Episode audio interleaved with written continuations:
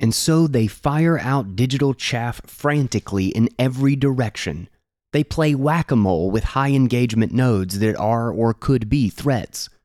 The enemy is now reactively defending themselves, not proactively steering the course. This is the Titanic, and we are the iceberg. The best in Bitcoin made audible.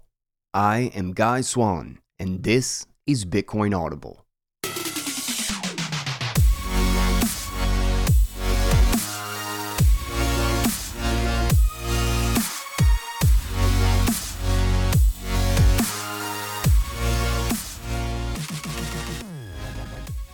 What is up, guys? Welcome back to Bitcoin Audible.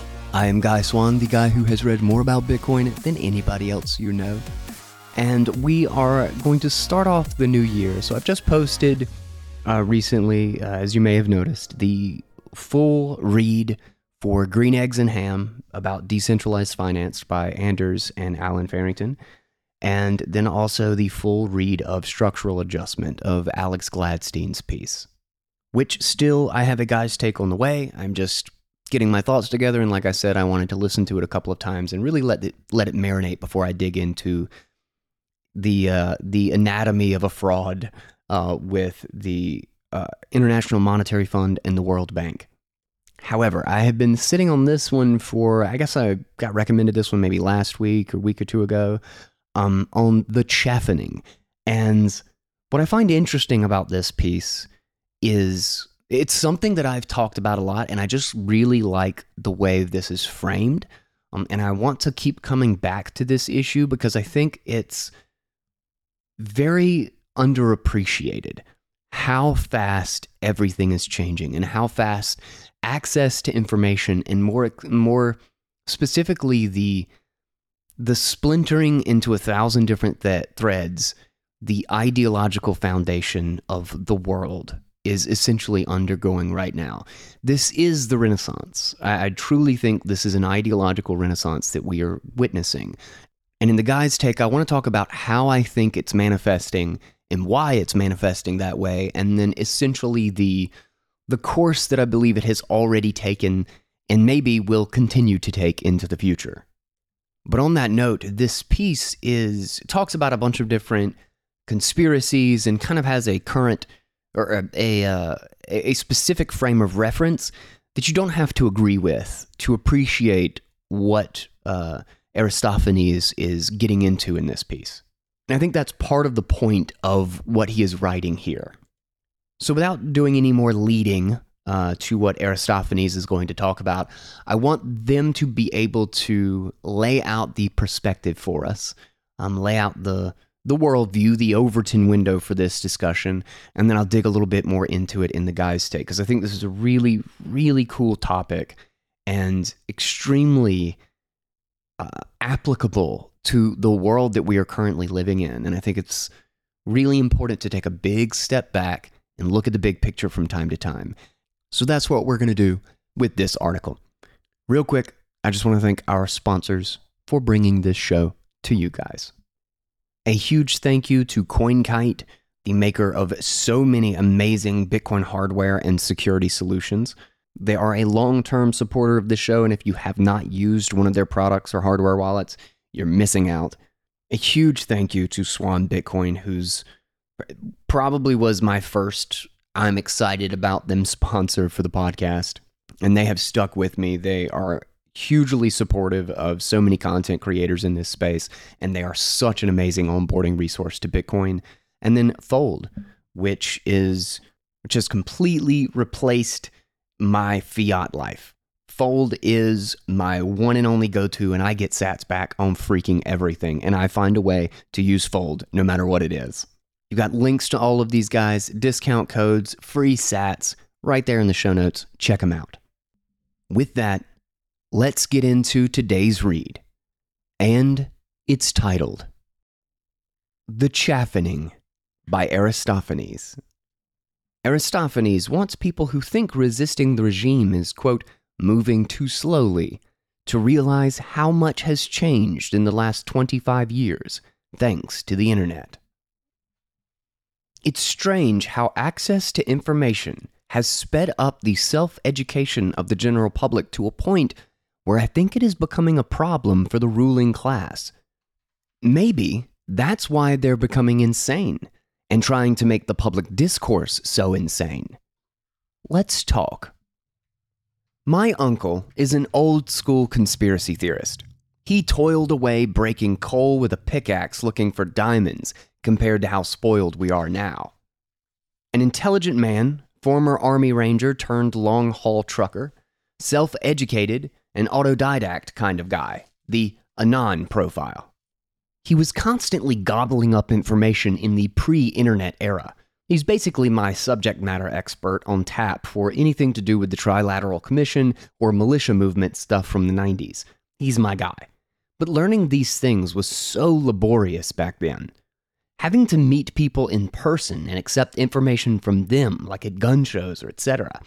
Reading books you had to go buy or physically check out because ebooks didn't exist and neither did the internet, or what did exist, there wasn't much anyway. He filled the rest of the gap with talk radio and CB radio with other truckers. It's fascinating how truckers are either dumb as bricks or are wandering sages with astronomical IQ. They're truly both ends of the bell curve, much like combat arms in the military. My main point I wanted to address, and other 30 something or 40 something Anons can attest, is that access to information moves so fast and has become so effortless that people are going down the information waterslide at breakneck speeds.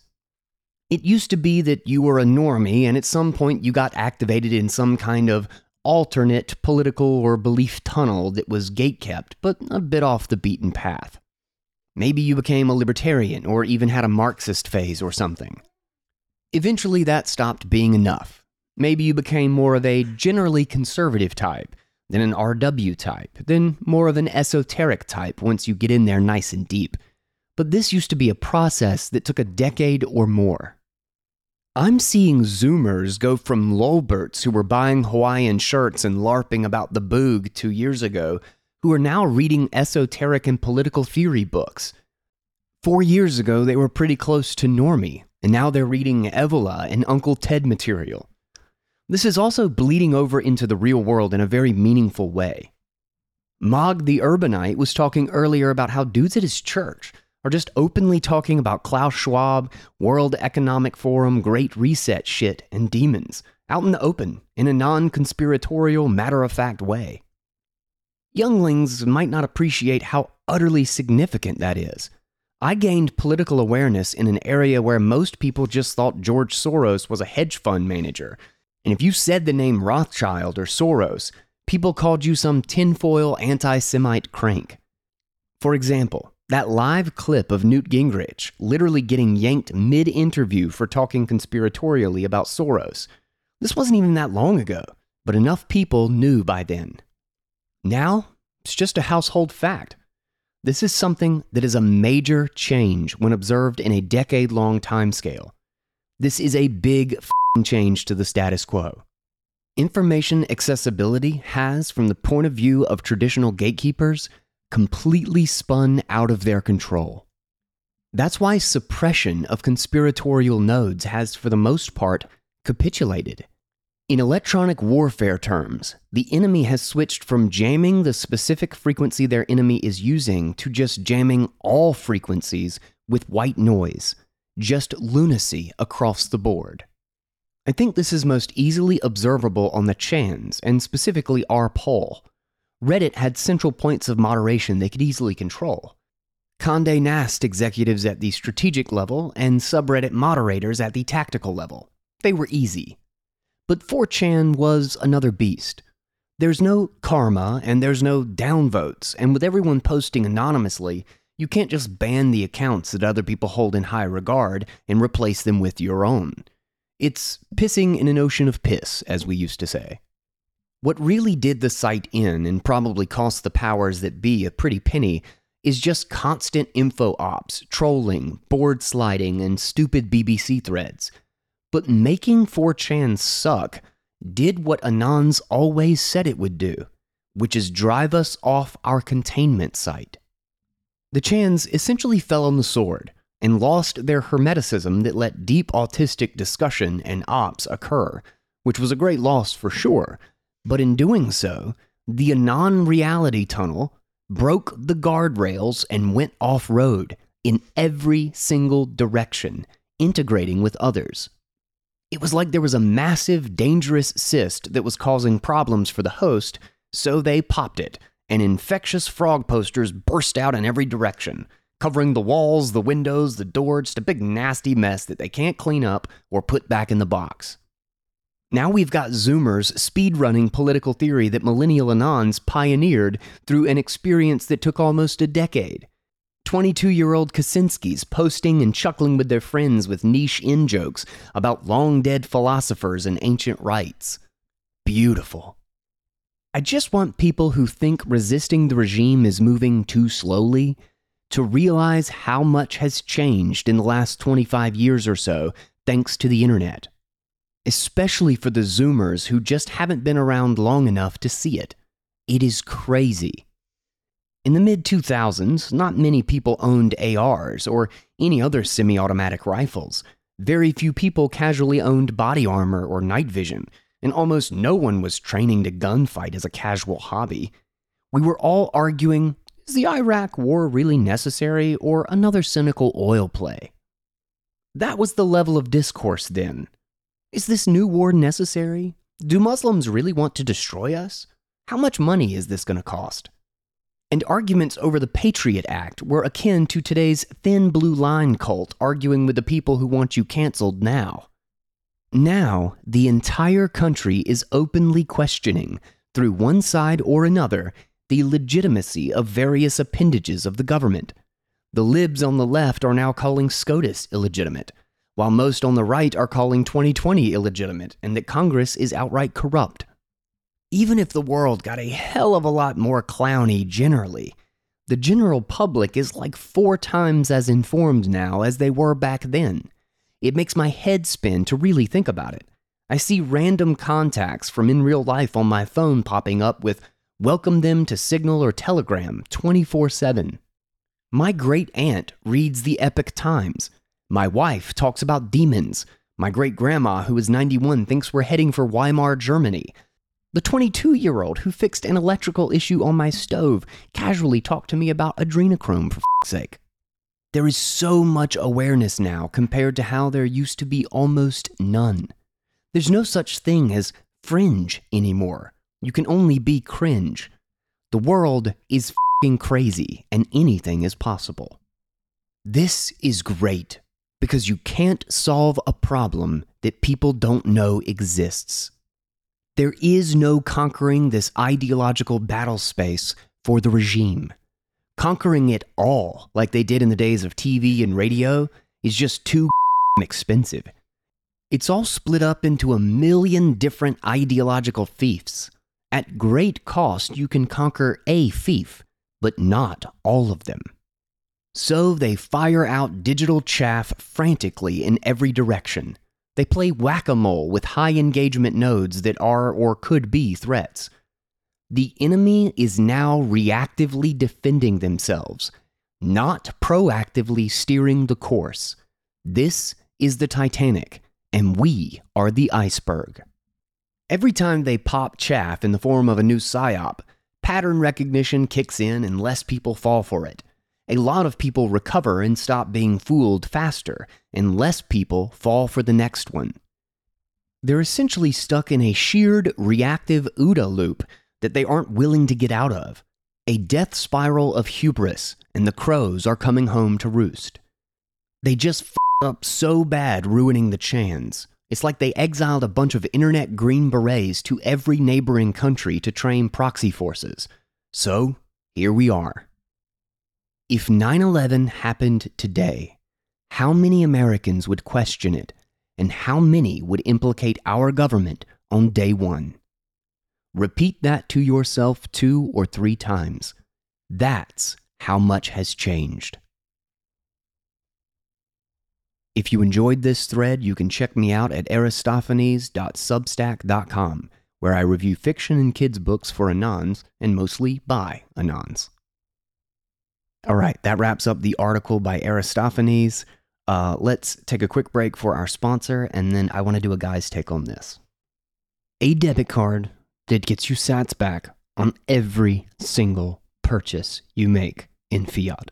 Gift cards for major retailers with even more sats back, like 5% at Amazon.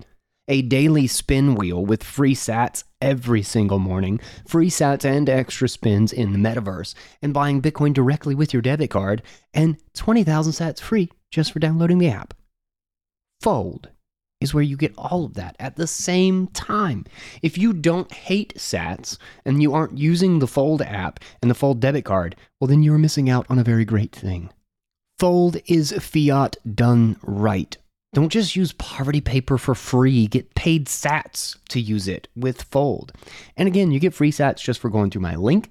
You don't have to sign up and get the premium card or anything like that. My wife just uses just uses my card, but she made an account. She got the free debit card the free version of it, and used it a couple times, I think, and does the daily spin. She saved up 270,000 sats. She barely uses her account at all, and she never signed up or paid for anything. If somebody's giving away free sats, you should kind of take those free sats. Just saying. Go to guyswan.com slash fold. That is slash F O L D, fold, after guyswan.com. Swan has two N's in it, by the way. But don't you don't have to remember that because I'm such a nice guy that I have the link for you right in the show notes. There's a description of this episode. It is right there below your little app. And there it is links, goodies, free sats, amazing. Fold. Get in it, roll around in it, enjoy it. All right, let's jump back in. All right, so this piece was just such a good reframing of uh, something we talk about on this show, or I guess maybe an isolation of a topic that I find very, very fascinating is just how much the speed and accessibility of information has fundamentally changed how we think. And the reason I want to talk about like how this unfold uh, this was unfolding particularly in the context of the mobile revolution that started really around 2010 going into heading towards 2014 maybe like if you listen to and or read uh, Michael Saylor's book The Mobile Revolution, um, it's amazing how prescient he was about so much of what was changing and what was going to change because the iPhone truly changed the environment and it's funny how much like I was pretty late on getting a smartphone that was data connected all the time. Like I wanted to go with a very simple, utterly basic phone plan uh, that just gave me minutes. I, I didn't really want to complicate things, but the access to like maps and being able to search things online, like while you're just like driving in a car having a conversation, it truly did change. It changed the conversation. Um, it was funny. I, I remember actually trying to get into the mindset of it, of like, wait a second, like when we're just like casually off the top of my off the top of my head, like we're having a conversation. It was like, you know, what's the origin of that word? I wonder what that thing is. And we just got into a habit of looking it up. And that's what we do now. Like every time we have one of those kind of rhetorical questions that used to just endlessly go unanswered as, oh, I'm just curious about this. Now there's always a thing in our pocket that we can just go look it up. And I think one of the big things of how it changed access is that you can now get, you can now find essentially an answer to any particular narrative. Like you can, not, not an answer, but an alternative viewpoint.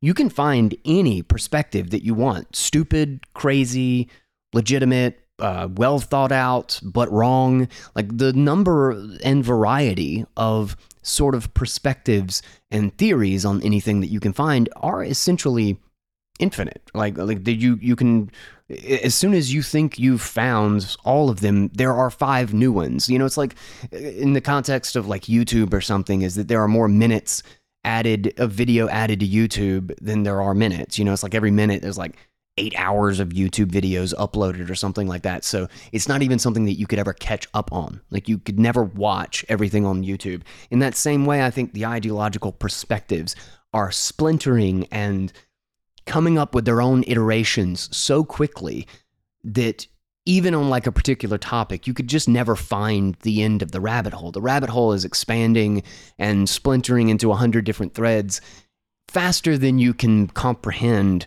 what any particular set of opinions or breadth of options or alternative views there are on any particular topic or issue. Now, a lot of people just see the nonsense, but the nonsense is just a consequence of breaking through a consensus, an establishment consensus. And it's necessary. That's why I also think um, one of the key factors in assessing this new era of data availability that we are going into and basically the world that we're living in now, the problem that we have now is not access to information. The problem we now have is a filtering one. We have access to all information. In fact, we have access to 10 times, 100 times, a, a billion times more information and uh, viewpoints than we could possibly ever assess. So now we need a way to weight information. We need a way to filter it. And essentially, the powers that be and the platforms have come in and taken their attempted to retake or reestablish their control, their reins over the narrative by becoming the centralized filters. And that's falling away. There were too many of them to essentially reestablish any degree of control. And when you switch the content creator, when you make the user the content creator, there's just no feasible way to to censor at the level that is necessary and to the degree that is necessary. And more importantly, you begin to see how clear it is that this is happening. You know, Elon Musk and the Twitter files is such a prime example that basically every conspiracy, and Elon basically said this exact thing that every single conspiracy theory they had about how Twitter was manipulating, uh, filtering, and shadow banning information in prominent people and alternative viewpoints was true and they were actively banning and locking away, basically isolating into these, you know, antiviral holes. Like they're just, they were uh, uh, quarantining essentially people of very legitimate position who were questioning the quote unquote common narrative and the political elite, the, uh, the political class, uh, the agenda of the political class, and the viewpoints of the political class. And this was a- actively happening. This was not a conspiracy theory. It was so obvious to anyone who was actually paying attention and gave a crap, uh, uh, even the slightest, about any attempt at an objective, open conversation about the issue. And honestly, the big takeaway for me, or the big tell uh, for me, was that they weren't arguing the data. They weren't arguing. They weren't making an argument. They were attacking the people. They were attacking attacking the perspective. You know, it wasn't presenting or contradicting the evidence of you know 100 independent studies that showed the effectiveness of ivermectin. It was a it was a broad mainstream media propaganda line to call it horse dewormer. That's not an argument. That's not a debate. That's not science. But it puts in a perspective of someone and then backs it up with authority is that you have the right authority figures say it and they say this is horse dewormer and then you put that into the minds of all the npcs and the normies and then they just turn around and they just dismiss anyone who is even talking about or presenting any sort of scientific evidence about the effectiveness of ivermectin in treating uh, basically all corona uh, coronavirus um, derived diseases or illnesses.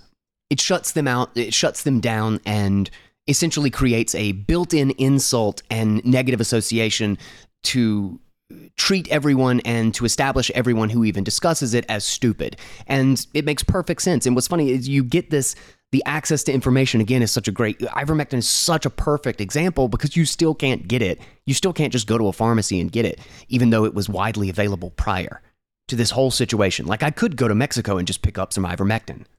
But then why? So the question is like, why would they attack this? And then you find out that the uh, the Emergency Use Authorization Act and the legal precedent for that says that you cannot have an EUA for a new drug. You cannot establish one if there is any effective treatment available on the market, which means all of the vaccines now have to go through their normal 10 year process because if there's any standardized treatment regime, that gets spread through the medical profession and through hospitals and everything, well, then it under essentially they legally can't have an EUA, which means that the overwhelming, a damn near trillion dollar incentive of these organizations that have regulatory capture of our major medical institute, uh, major medical standards boards, the uh, CDC, the NIH, uh, the FDA, these things are so deeply intertwined and just uh, like spider webbed into all of the major pharmaceutical companies. Here you have a massive, massive monetary incentive to prevent effective treatment that would result in the excess deaths of thousands tens of thousands, potentially hundreds of thousands of people who would not have died if they had actually gotten treatment. And a propaganda campaign through a mainstream media and set of news institutions, which get 70% of their advertising agents, uh, advertising revenue through pharmaceuticals, because otherwise they would not get their emergency use authorization that will let them sell a brand new product to every government on the planet in the billions of units. Now, I don't care what you think about that situation. The idea of actively attacking and removing a safe treatment, whether or not it had any special effectiveness whatsoever, on a novel virus that we do not know the situation of, that we need to be experimenting and testing any and every available treatment. Most importantly, the long running, known safe treatment options, every single one of them. We should be testing everything and trying everything because we have a new virus that is potentially very deadly and it is widespread running through uh, the population. And in fact, the one thing you would not want to do during the middle of a pandemic is vaccinate people. And this was shut down. This was removed from shelves.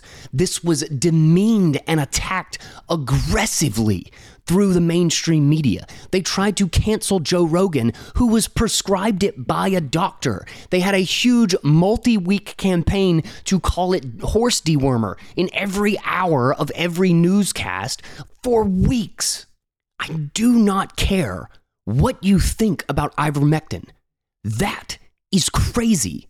That is not science. That is not objective thought. That is not trying to solve a problem. That is an agenda.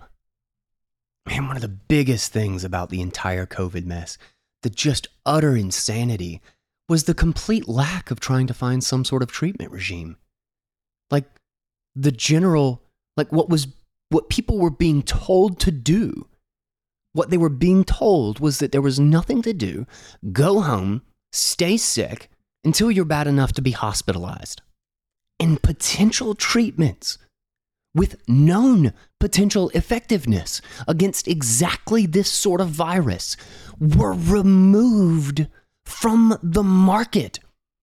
Throw away all of the stupid propaganda, empty your head for a second, and just think about what that means that you would remove any potential treatment. I don't give a shit what you think you know about this treatment, that you would remove it when you are explicitly every damn day novel virus, novel virus. We don't know how bad it is. We don't know the long term effects. COVID could be super dangerous. That's why we need a vaccine. Well, then that means you don't know jack about treatments. You don't know jack about the effect that any of these drugs would have. What logical, intelligent human being removes anything that could be a treatment from the market and tells people not to take stuff?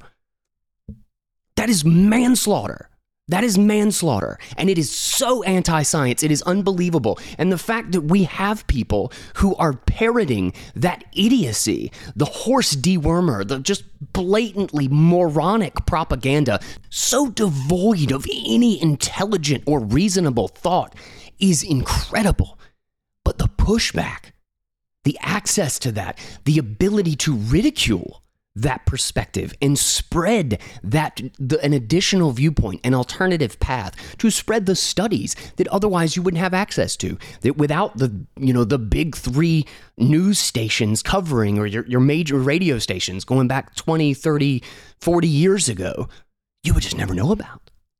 Now i use this as merely one example but uh, one example of something that's happening everywhere is happening on every single topic, and where trust is breaking down in all of our supposed reliable institutions and their processes. Like, for instance, like I just saw, like, since the capture of the political medical establishment is has been made so unbelievably clear uh, through the 2020s. It's actually getting renewed interest from legitimate and highly, highly credentialed uh, medical professionals to look at things that we've been taking for granted for a long time. Because now you have to look at the process and you have to ask when the process so blatantly approves of and pushes things that are astoundingly illogical and astoundingly anti science, suddenly the entire process and the legitimacy of everything that they have said before comes into question. And it forces us to reassess things. It forces us to collect data and information that now we can just find at the speed of searching for a study, searching for a collection of trials and independent uh, uh, data aggregation from all sorts of different sources. Now, it's much easier to control a single alternative narrative or a single viewpoint to call it a conspiracy theory or demean it or, you know, call ivermectin horse dewormer. But it is impossible to fight them all. And more importantly, the scope of narratives that need to be attacked diminishes the effect they have on any single narrative or any single perspective. And this is why I've always thought, and increasingly through throughout the last like 10 to 20 years, really, really since I've went down the rabbit hole of the handful of topics that led me to Bitcoin originally back in 2011, is I've come to understand technology as the thing that really moves humanity forward because it changes our environment. And humans are a product of their environment. And our access to information, and more importantly, our over, our current over access to information, is going to make us better at filtering that information, at judging and making sense of it. And I think there is a portion of the economy that is diminishing uh, faster and faster that is basically tightly and desperately holding on to whatever the authority says to because it's comfortable because it's incredibly difficult and incredibly painful to let go of something that you have trusted for so long and realize how much of what you think you know is in fact based on nothing or based on the opinions of people that should not garner any of your respect that's a scary world to believe in. It's or, or to to find yourself in.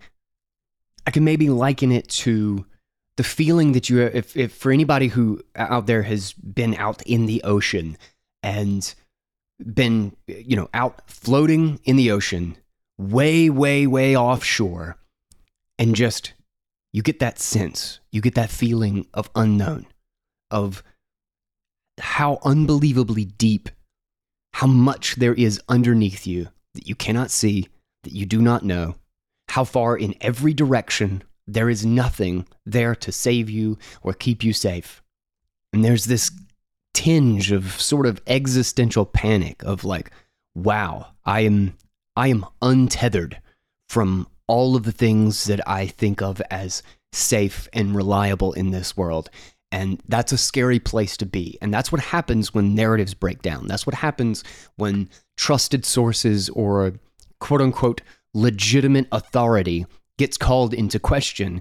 And now suddenly you're in this, now suddenly you have the responsibility of figuring all this stuff out. You can no longer offload that responsibility on someone else, which is what most people do. And it's what, you know, I did for a very, very long time. I was very um, was very establishment thinking um, throughout high school and into college, and I remember I remember that feeling of realizing that I there were no actual rules, there was no set knowledge that you could truly trust, that you could truly rely on. That suddenly all of these things, it's it's it's adulthood. It's coming into the realization that all you did was blindly listen to someone else and they don't have the answers. To make that realization that you can't just trust the narrative, uh, is not a comfortable place to be.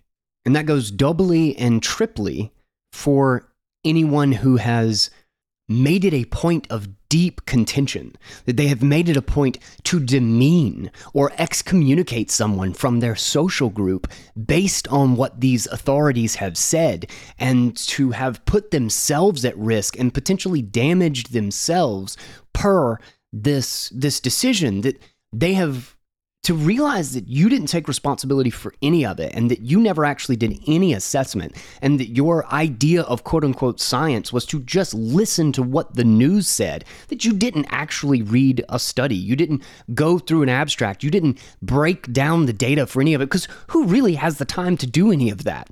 But it's very, very comfortable to think that I can just let someone else do that for me. And then as long as the FDA says X or the CDC says X, well, then I'm done. I've I've quote unquote done my work. When what you did was just blindly accept what someone else has said who has done the work for you. And then when those people prove to be either illegitimate, corrupt beyond belief, or just profoundly and deeply incompetent by their actions and decisions and the amount that they have attacked and made terrible, terrible decisions, policy that have been widespread, that have been forced on hundreds of millions, potentially billions of people well, then suddenly you realize just how completely blank your entire scope of knowledge about the topic really is.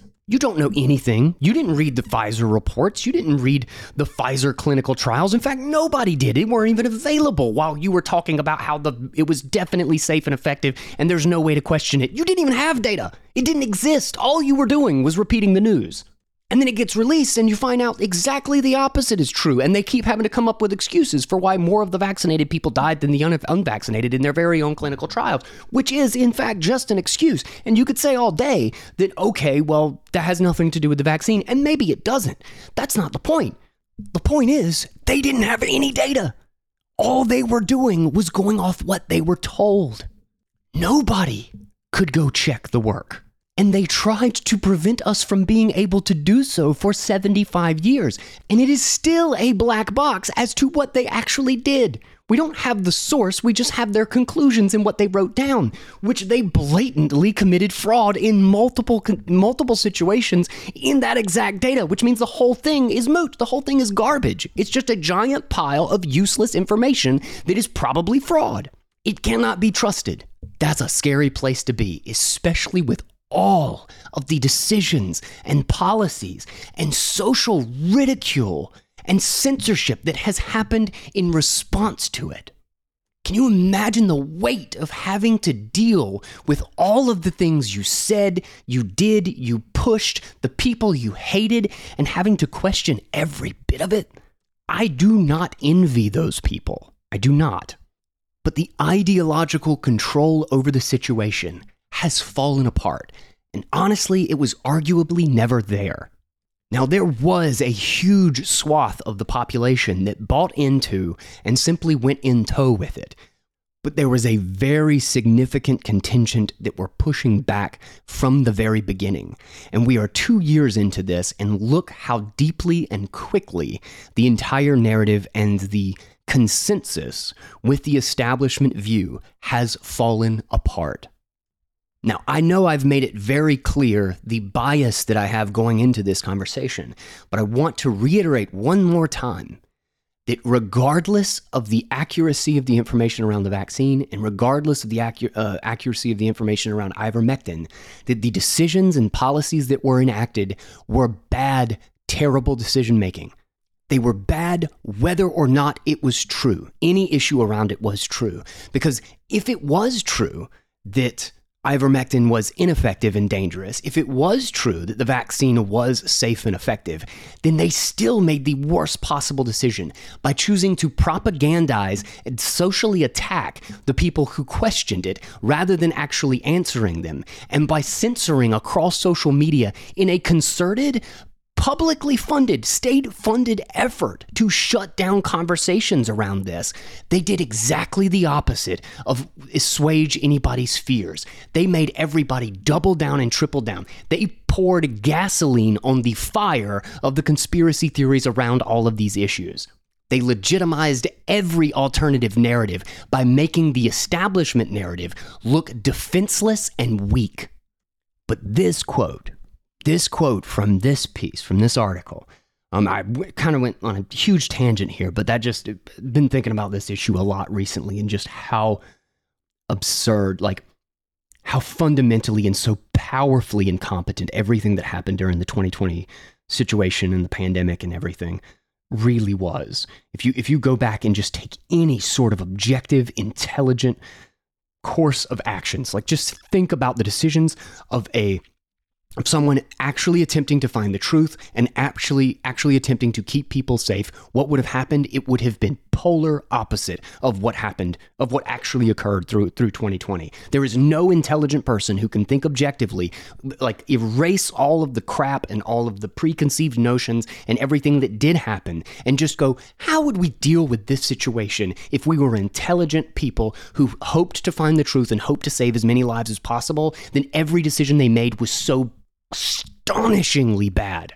And I think that that era, that entire situation has basically steamrolled uh, people's trips down the rabbit hole. It has just base it has I mean literally it is fuel to the fire. It is fuel to the fire of the degradation of the trust in the establishment. And they have no control over it anymore. But this quote is what made me want to read this on the show.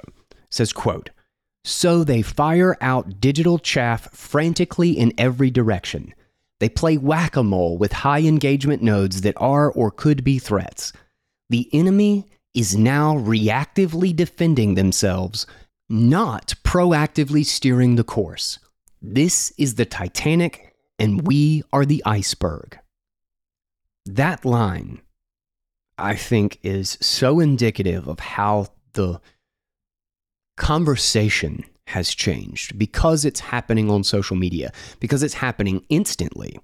And, you know, a, decent example actually is um, Damar Hamlin uh, ba- collapsed and had uh, some sort of a serious issue in a football game. And uh, I couldn't get any information in the, the main news media and in the ESPN. So I just went to Twitter and it was crazy that Twitter had every single had a hundred different theories, people talking about what it could have been, whether it would be VFib and you know all these different things. And I have no idea. I actually don't know any update on the guy's situation. Um, but uh, look it up if if you want. It's on Twitter. It's a crazy, crazy thing.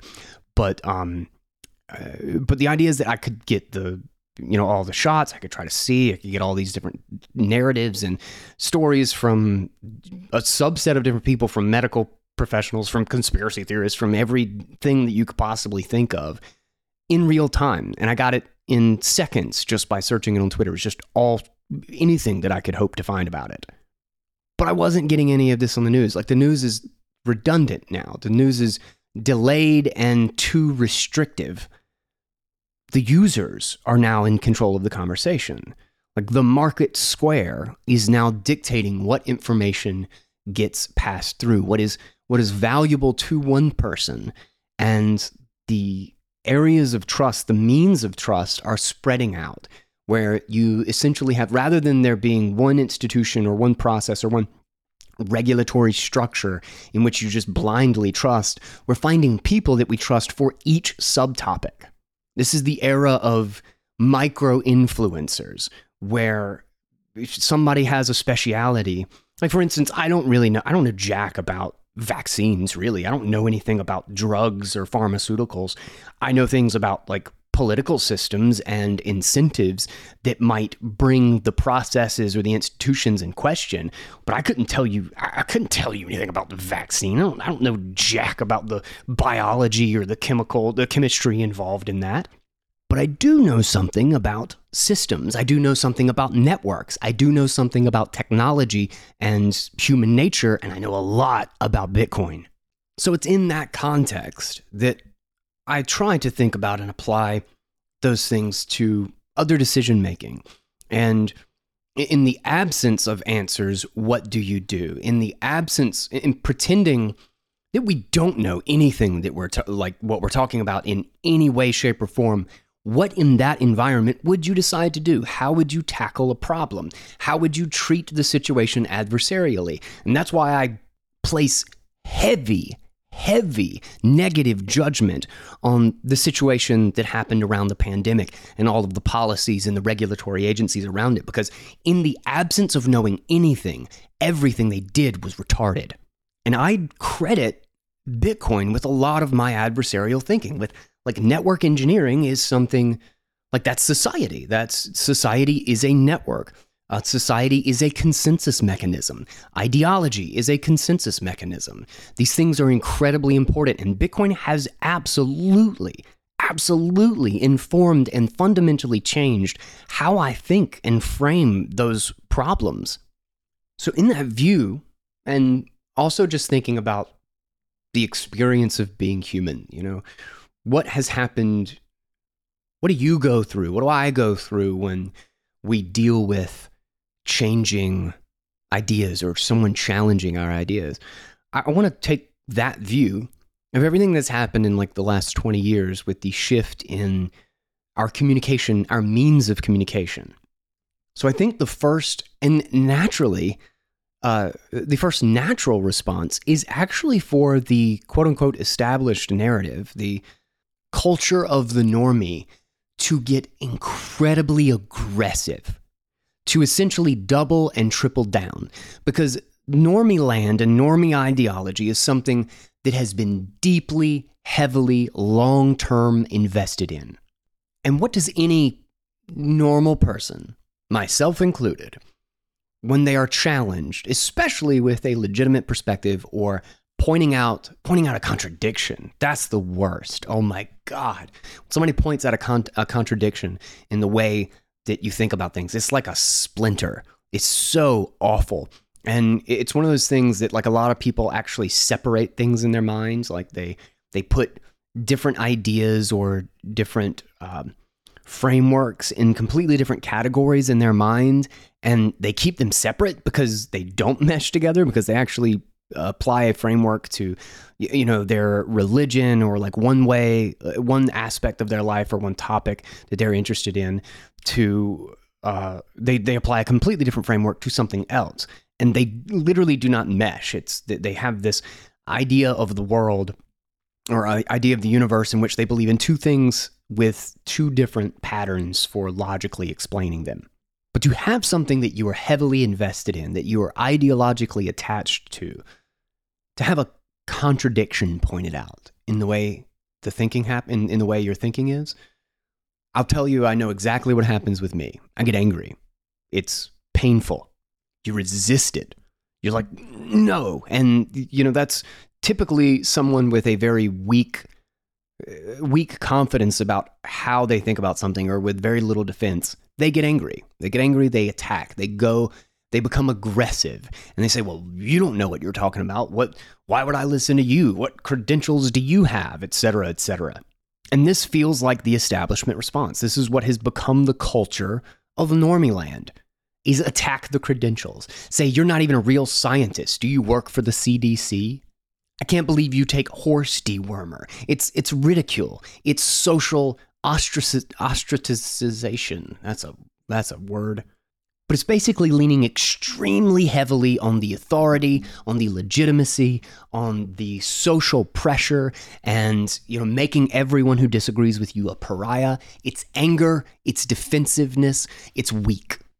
But as soon as you get an environment, a technological environment in which people are pointing out new viewpoints, people are having questions. Joe Rogan is having a discussion with a Nobel Prize winning uh, doctor who does not believe the narrative about COVID, who does not believe the official declarations of ultimate safety and ultimate never going to catch it, never going to spread it comments about the vaccine that we know nothing about. How dare you have that conversation?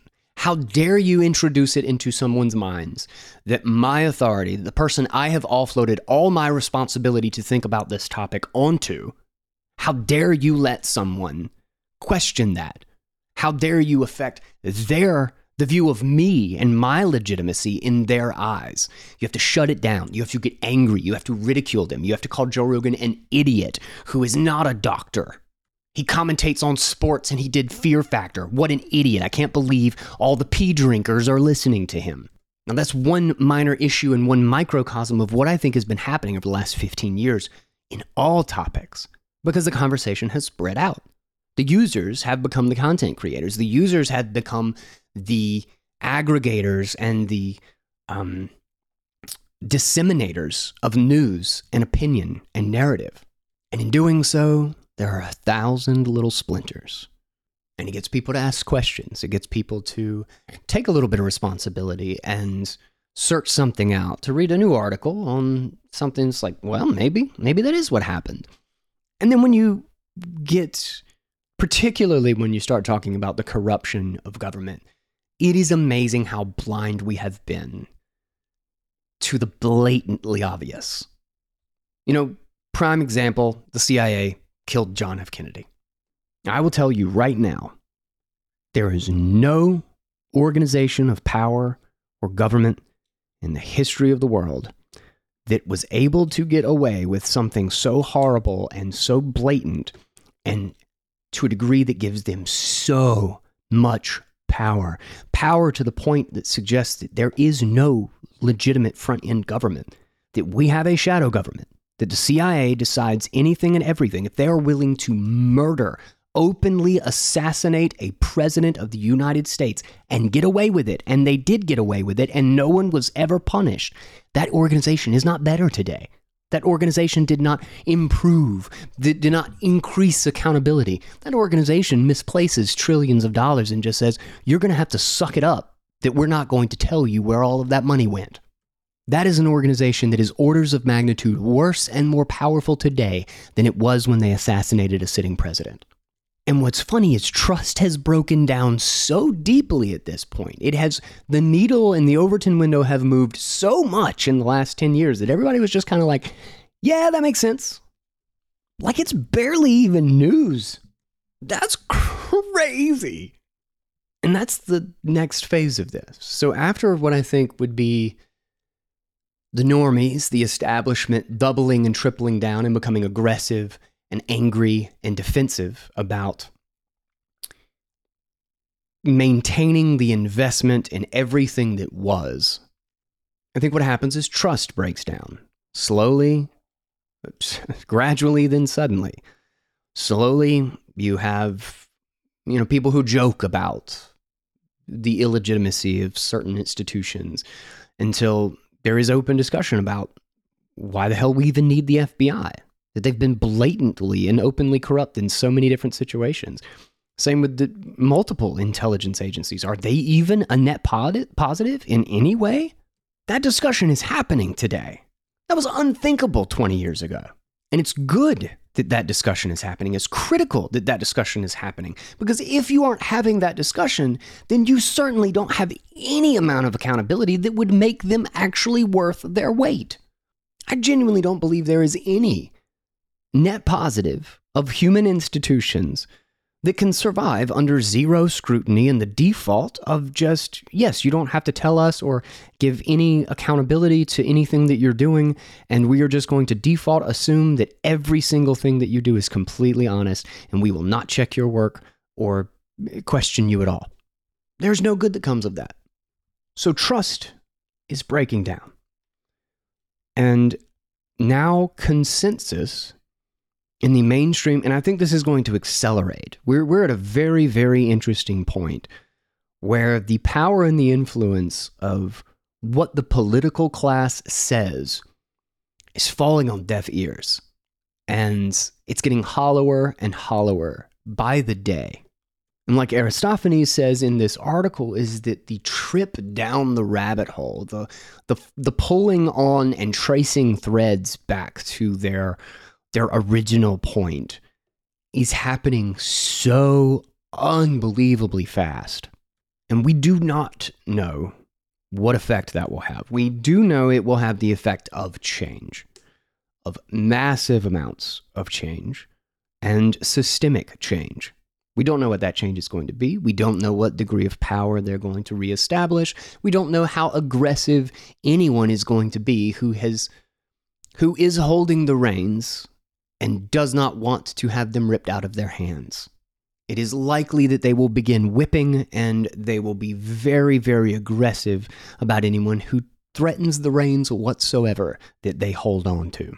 We don't know how bad this gets.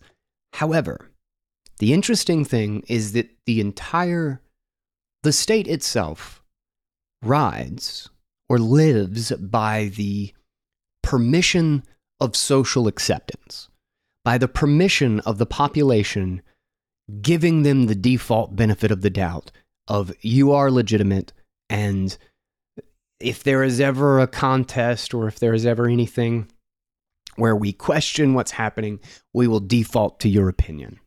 When that support falls away, when they do not get the default assumption of the good guys, that is the end of the state as we know it. That is, that is the end of that regime or that system, so to speak. And I think it's very important to remember how quickly that point can be reached, especially if this is accelerating. I certainly hope it will be peaceful, but I don't think there's any putting the cat back in the bag. I don't think there's any going back to believing that giving them the benefit of the doubt. They've failed so miserably and they were so blatantly and clearly corrupt in so many different instances in so many different ways. I don't know. You, you can't just get, you just can't turn trust back on like a switch. It takes an enormous amount of time to build up trust, and it takes no time at all to destroy it. But that's why this is, these are really exciting times. This is the discovery phase. This is when we entertain all manner of stupid and insane and crazy things, and we try out all of it.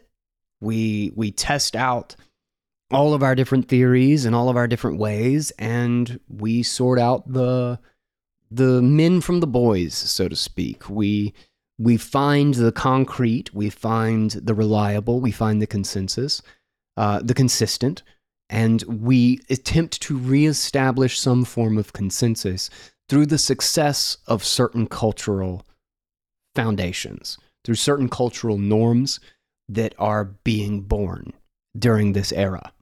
And it will be a very, very, very long, painful process. But I also think it'll be the quickest that this process has ever occurred. We are more culturally, socially, and informationally, technologically connected than we have ever been. And this is happening at a global scale. That's what the crazy thing, that's really the thing that gets me so much about this is that our institutions have attempted to, to consolidate globally because our culture, our information spread, and essentially the undermining of traditional institutions is happening globally. Like we're basically becoming a global society, really for the first time.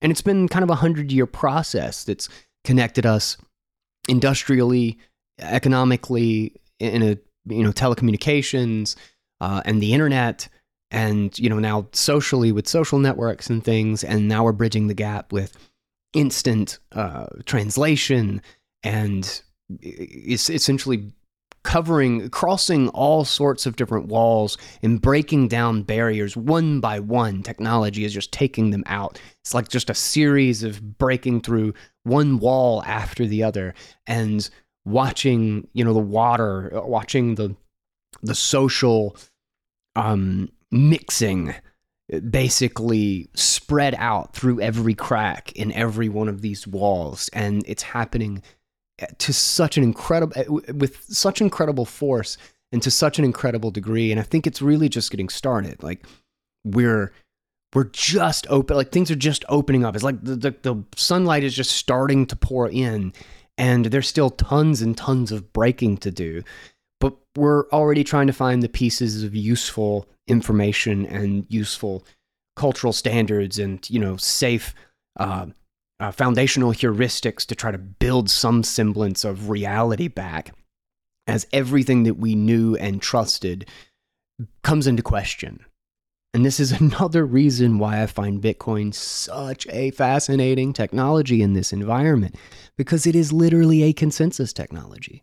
It is literally an economic foundation for a, a world of 200 disparate economies that have been adversarial, that have been basically in contest from a monetary perspective, and it's tying them together. There's a there's a foundational thread that is that is growing in uh, kind of like uh, set to how them attacking and you know basically spreading misinformation, just nonsense on the Chans, basically spread them out like a bunch of Green Berets to every neighboring country to train a bunch of proxy forces. This is kind of why Bitcoin as a ground up, as a grassroots technological system, um, is such a such an incredible thing to witness because it happens everywhere all at once. You know, a half a percent of the world seems really, really small, but when it's a half a percent to 1% of 50 different countries, and you realize that this is kind of a singular country, a single, a singular economy, something where someone in Senegal can build a tool that benefits someone in Eastern New York, like that this is truly one economy and one ecosystem that is building from the ground up in tiny local communities all over the world. And it's happening at every scale, too. It's happening in institutions, it's happening in small business, it's happening on the individual level, it's happening with families. Like it's it's happening at every scale, at every like level of scale. And in every tiny little corner of the world simultaneously to like small, just like small little pieces, which is incredible in how difficult it makes it to address and attack it because you can usually only attack it at one level or in one hierarchy of the the scope of the ecosystem. Like if you attack institutions and you like put a regulatory bottleneck it it increases the speed of growth and adoption in kind of the local community, local family, um, you know, uh, areas, particularly under extremely.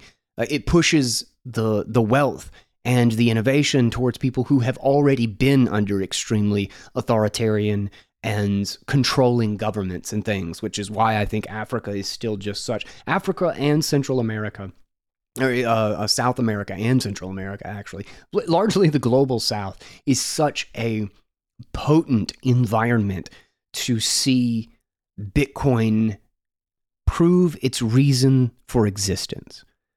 Pro- basically, a proof of concept that this is what could happen for the entire world. And the technology is reaching that point. The we're getting an additional layer, like basically, you know, two steps forward, one step back. I think we've been in a one step back when it comes to the technological censorship and the consolidation into platforms. But we've got Nostr, we've got the Gun Protocol, we've got Keet and Holepunch and Synonym, we've got Bitcoin and the Lightning Network, we've got Web3 and Web5. Regardless of what you think about them, that's not really the point. It's the fact that we have pressure from so many different areas and from so many different perspectives on routing around this problem of recognizing that there is a problem here and we're building a thousand different pipes to get around it and one of them is going to flow one of them is going to catch and we'll find a new network where these this sort of censorship can't happen where this sort of censorship cannot or manipulation of the discussion cannot be so blatant or simply has a hundredth of the effect that it otherwise would on a deeply centralized, uh, singular platform that everyone is communicating on. And it might not even mean that we need a full on replacement. It might just mean that we need another avenues to get around the the shadow banning and filtering of Twitter, Facebook, and the like. That we can get the information. Like I have a Twitter group, I mean a Twitter group, a Telegram group of some friends who just share kind of unpopular opinions about things. And that doesn't mean I'm off Twitter. Like, Twitter might still be controlling the conversation. The FBI might still explicitly be paying people to censor stuff. I, mean, I find it unlikely with everything that's happened with the Twitter files. I would probably halt that program if I was in that institution. But nevertheless, I have alternative avenues to get information. And as those continue to spread out and become increasingly censorship resistant and increasingly private and peer to peer, which is so deeply reinforced by a decentralized peer to peer monetary system and payment system like Lightning. These things feedback on each other. And I think it's going to push us very deeply into the next phase of this ideological and informational renaissance that we are going through. Um, and I think it's going to start to build and have us thinking very deeply about how we filter all of this information and who we trust. Um, and we're going to start to we, have got we've got basic building blocks, but we're reestablishing some means of making sense of the information. And I think the the course of action for the establishment is to just throw as many wrenches into the gears as possible. Uh, you know, you see this with this is kind of a normal intelligence agency sort of tactic is you infiltrate and divide, right? You divide and conquer. You break down their cohesion. You try to get as much misinformation. You get the dumbest theories possible. Um, like I, I still totally believe that it could be a complete psyop of, uh, and that sounds stupid, but I mean just a tactic to distract and delegitimize alternative discussion by confirming all the alien stuff. Like, you know, there's been a lot of weird, dumb crap about that, and maybe it's completely true. I don't really know. I don't have, what do I have?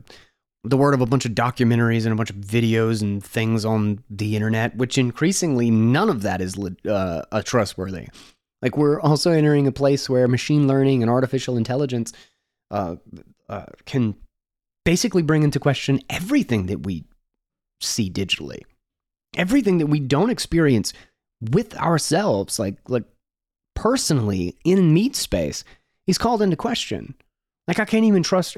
Think about it. Somebody could live feed me a football game, and you could have a, a machine learning video, uh, video software change what's happening on the field in real time and make it look legitimate. There's a if you haven't seen that video recently, I mean, not that like a somebody airing a football would want to do that necessarily, but the idea is that I can't even trust live footage. Technology has gotten to a point where I have to take responsibility because I have zero idea. I can't I can't verify anything from a distance. And this is going to get really, really bad very, very quickly because as soon as these things start being used adversarially, which they may have already been being used adversarially for two or three years and we just aren't aware of it. But as soon as this becomes public knowledge, as soon as a major event or a, a incredibly important situation is found to be a total fabrication or a total manipulation of our trust, our belief that when we see a picture or a video or we hear audio of somebody saying something, that that's actually a recording of them saying that thing or actually a video of them doing that thing. When we realize that that is truly and completely untrustworthy, the world is going to change. Um, and I don't know what that looks like, but maybe I'm an optimist, but I see something much better on the other side of this.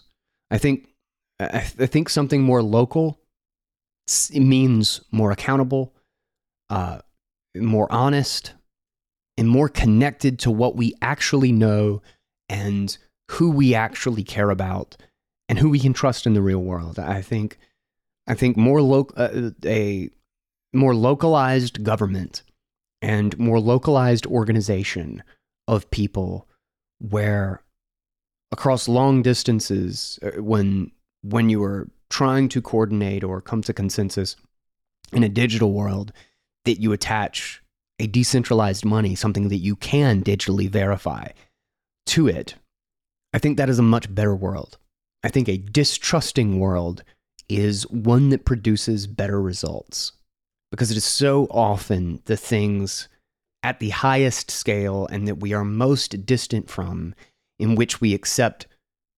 horrendous acts and terrible decision making because we allow ourselves to excuse how far away we are from it. You know, I think it's a very much out of sight, out of mind situation. And I just finished listening to the audiobook of Ordinary Men uh, which is about uh, uh, Police Battalion 101 during the final solution during Nazi Germany and the tens of thousands of Jews that they just, I mean, just mass murder, like incredible. And the fact that this battalion of men were just, were ordinary men. They were normal, everyday people. And, it, and it's an assessment of like, how can you turn normal people into mass murderers? And uh, basically, the conclusion, or what I think is an incredibly detailed and thoughtful analysis of their situation and how they described things and how they excused things. It wasn't simply a, oh, this was because I was told to do this and I was following orders and I was scared that I was going to be killed. It, it was far more a, how can you create a division of labor so that each person can have some, that the people who are really against it can just load the Jews on the train and believe that you know maybe they didn't get killed.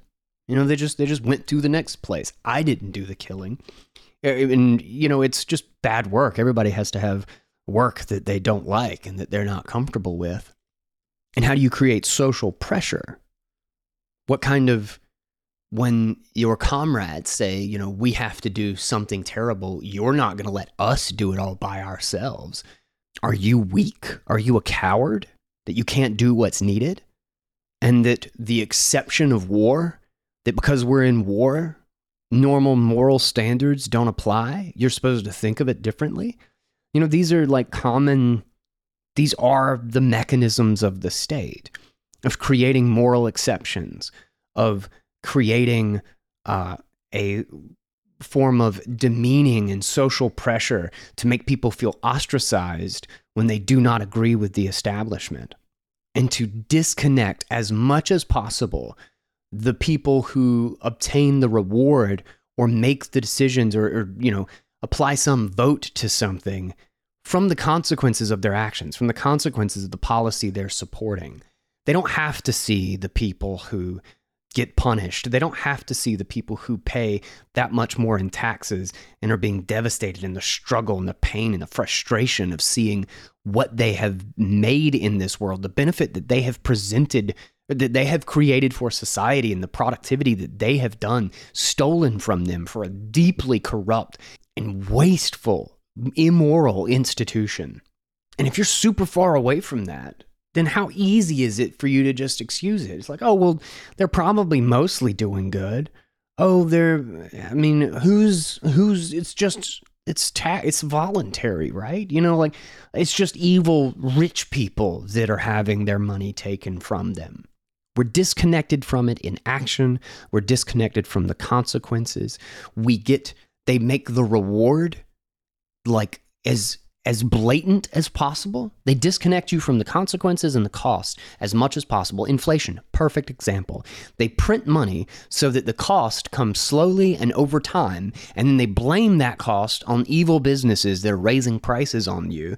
But the reward is immediate and in, in your face. You're dis, you're connected to the reward. You're incredibly disconnected from the cost. You get $1,200 check in your bank account. You get Biden bucks and Trump bucks. The state is here to help you, and it's costless. There's no cost to any of it. And the only time that cost surfaces, it's because evil free markets and evil business doers. That is an unsustainable society. That is an unsustainable system that grows like a cancer. And I think something that is far more local, where the further you are from what is happening, the less trustworthy it can be, and the more blatantly untrustworthy it is.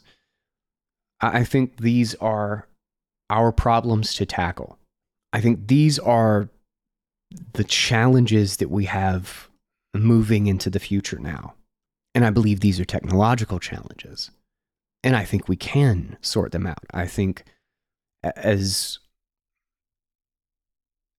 as threadbare as some of the discussion is about it, I think it's being recognized. And there are fascinating discussions about it. There are fascinating discussions about alternatives. There are interesting systems that are coming up to solve these problems. And I think there's also another critical and really poignant point made by Aristophanes is that no people can solve a problem if they aren't aware the problem exists. And I think that's where we are. A collective awareness after the overly defensive, aggressive response from the breakdown of establishment consensus, we are in a new place where trust is splintering, where all of the narratives and the ideologies are splintering, and we're recognizing that we have a very, very big problem. And we're beginning to talk about and assess that problem in a very messy, convoluted, clashy, not comfortable way. In, in the normal way that humanity deals with problems, as in the messiest, most ridiculous way. we brute force our way through problems, which means we try every dumb thing that we could possibly think of, and then kind of make our way towards something that's half intelligent, or at least make some kind of basic heuristic practical sense to try, and then we build from the ground up. But it's the first part of the process, but it's the, it's the most important step to solving these sorts of problems and recognizing that we can't just offload this responsibility to everybody else, that we have to sort through all of the crap and we have to deal it while deal with it all while getting blasted with chaff from the establishment and the powers that be who want nothing but for us to fail because that means they get to hold on to the reins for a little bit longer. But they are the Titanic and we are the iceberg.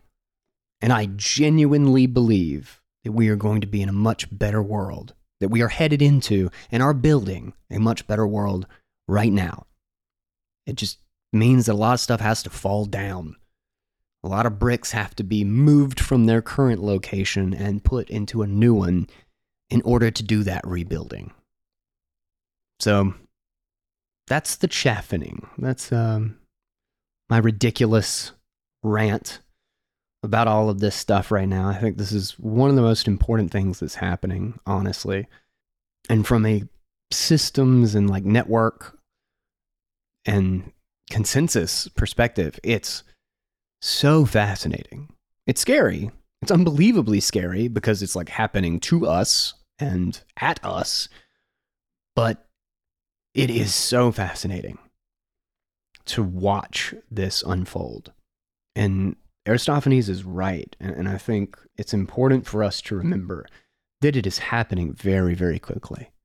Um, and to a degree that I don't think many people respect. It's, easy to get, it's easy to have tons of huge shifts in six months and then kind of forget that six months ago things were night and day different because you just get normal to stuff. You get you get used to stuff very quickly, and we're also just so used to things to things moving so fast of just having this new technology that's like a big deal and you know the next iteration and the next version of things we just kind of live in a very, very uh, aggressive and high conflict environment.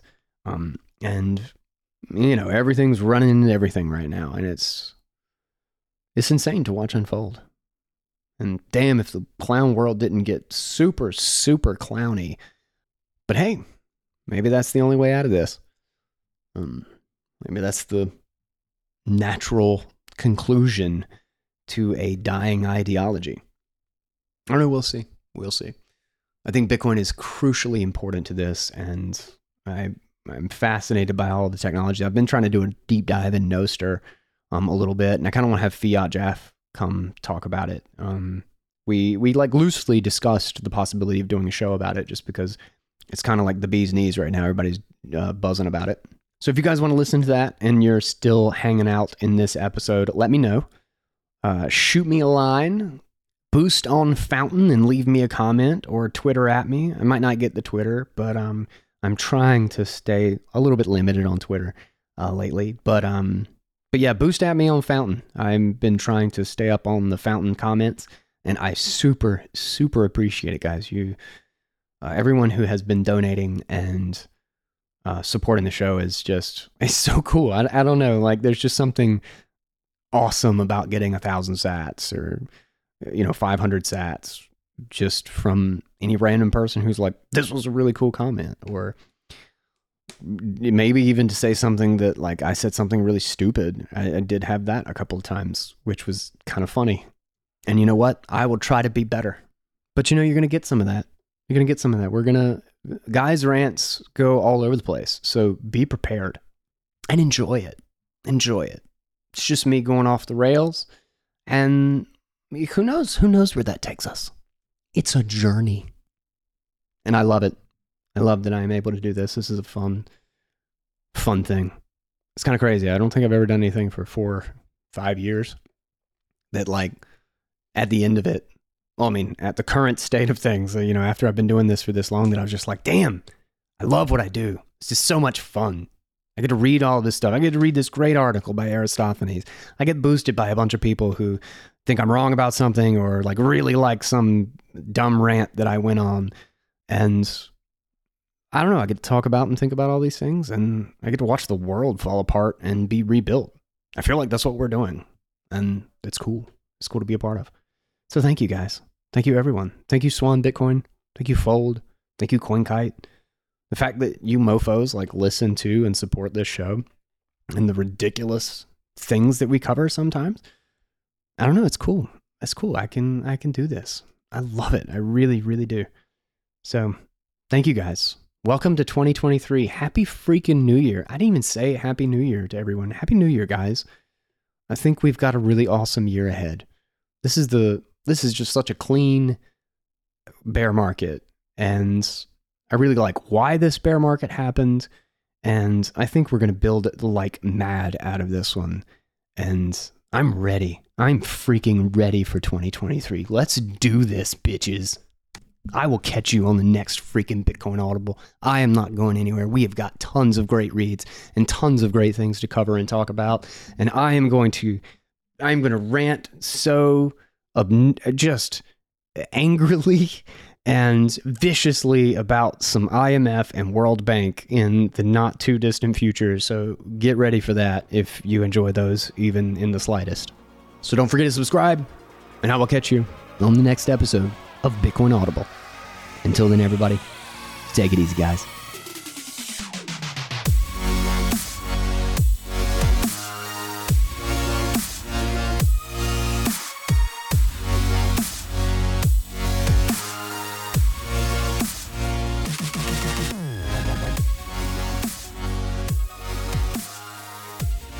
Have no respect whatsoever for authority.